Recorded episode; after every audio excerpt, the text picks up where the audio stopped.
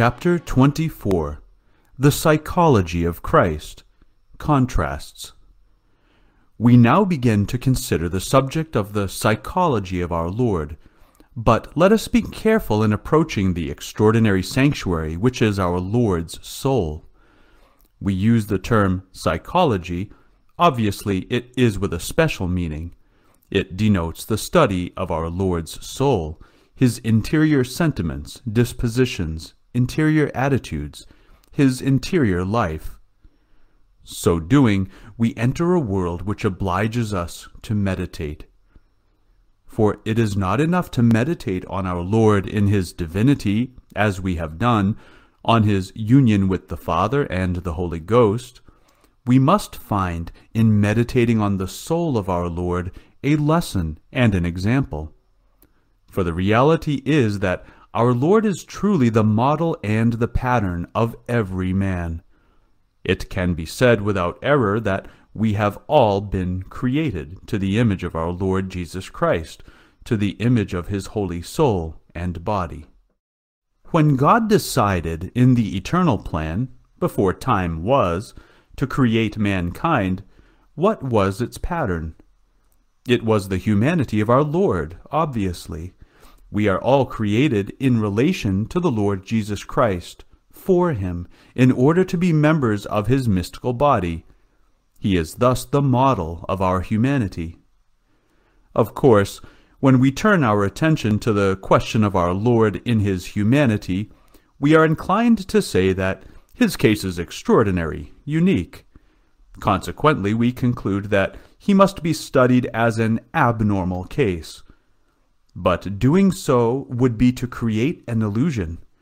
Not only is his case not abnormal, but it is, on the contrary, the normal case par excellence, because he is the model of all creatures, the firstborn of all creatures, the pattern of every creature. Hence, we are not studying an abnormal case, but quite the contrary. It is not because our Lord's soul was directly assumed by God that it would not be a human soul. There has perhaps never been a soul as human as that of our Lord Jesus Christ, because by his divinity, by his omnipotence, by all the influence that God had on this extraordinary soul, he made it as human as possible, the most beautiful, the deepest, the most radiant, and so endowed with every perfection in which the human soul is capable. God gave to this soul possibilities which no other human soul will ever possess. There will never be another soul as privileged as the soul of our Lord in intelligence, in will, in heart, in all of his interior disposition. Yet, nevertheless, this soul is indeed a human soul. That is why it is good for us to meditate on the sanctuary which is the soul of our Lord, in order to try to discover what God, in creating it, gave us as our model and exemplar. To the degree that our own soul resembles our Lord's, it will be as God conceived it, and as God wants it to be. Studying the psychology of our Lord, we meet with such contrasts poles so far removed from each other that we wonder how there could be unity in the person of our Lord Jesus Christ.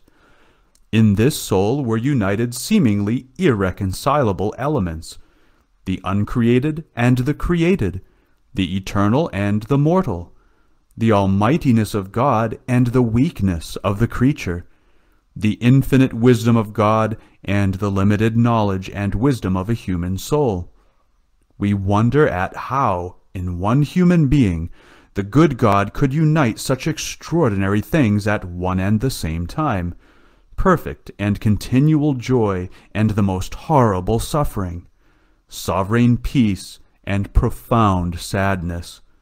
And yet, that is what existed in the soul of our Lord. In approaching the study of our Lord's soul, we may feel that it is a subject that is not for us to study because we can never attain such perfection.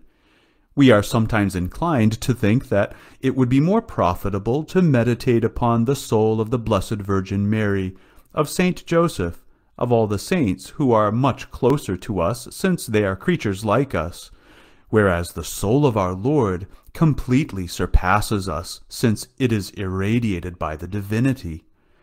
Of course, the soul of our Lord enjoyed the beatific vision from the moment of his conception. As soon as the Blessed Virgin pronounced her fiat, the soul of our Lord Jesus Christ was created and was immediately placed in possession of the beatific vision. How then can we understand this person who possessed the beatific vision and, at the same time, lived as we do? Those who encountered our Lord in Palestine saw him as just another traveler, as any other companion for the journey, as any other dinner guest. The simplicity of the discussions and the conversations reported in the Gospels are the best proof of this. The human soul enjoyed the beatific vision, but, in fact, the person was God himself, with all the power and infinitude of God. These are extraordinary realities. Moreover, if we stop and think, this is exactly what God wants us to realize.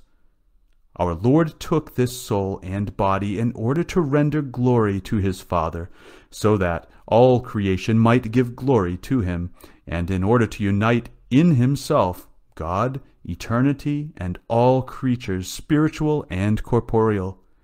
All are united in the microcosm which is our Lord Jesus Christ. Thus, all creation, by our Lord, rendered glory to his Father. But it is also for us that our Lord became flesh, that he came upon the earth and wanted to be our model. He thus wanted us to be like him. He wanted us, too, to participate in these things which seem almost impossible to assimilate. He wanted us to become gods. He himself said it. This is possible, of course, only to a small degree, but nonetheless, it is so by a participation of the sanctifying grace that animated the soul of our Lord, such that we, too, might have in advance the beatific vision through faith. The faith is wholly directed towards the beatific vision. It is a stage, a temporary means which is already a kind of vision. The more holy souls possess faith, the nearer they are to this vision. The good Lord sometimes grants them a little ray of the beatific vision to elevate them even more. Such was the case of St. Paul, when he said that he had been elevated to the third heaven.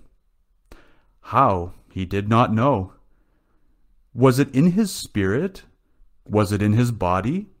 He knew not. What he knew is that he saw and heard things which human speech is incapable of expressing. He undoubtedly saw a little ray of the beatific vision which our Lord beheld in its plenitude. This, then, is the goal to which we must try to direct our steps. It is for this that our Lord wanted to make us participate in his grace, and by that fact in all his virtues. Meditation upon the soul of our Lord should give us the immense desire that he might more and more take possession of our own soul, that we might become, in some way, his other humanities. This is what God wanted in creating us, that we should really be bodies and souls that our Lord can, in some way, invade, possess, direct, and in which he can sing the glory of God his Father and fill them with his Holy Spirit. The good God created us so that our Lord might truly take possession of our souls, that it might be he who commands them, who takes them in charge. This is what he does, this is what he wanted through baptism. Once baptism has been administered to a soul, it is really the Holy Ghost, the Spirit of our Lord, who takes possession of it. Withdraw, impure spirit, from this child, and give way to the Holy Ghost. Contained in this, there is a whole rule of life, a spiritual agenda that is certainly very enriching and at the same time very consoling to us.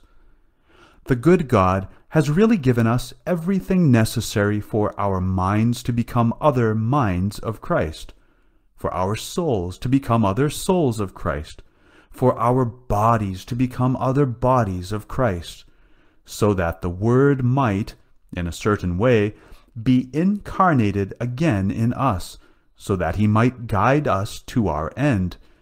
Our end is the glory of God, which is the beatific vision, which is eternal happiness.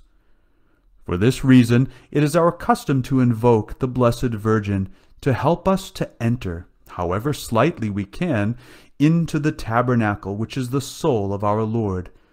It is truly difficult for us to imagine what it could be, but the words of our Lord have been given to us. They make known to us the first reality that we discover in our Lord, His unity.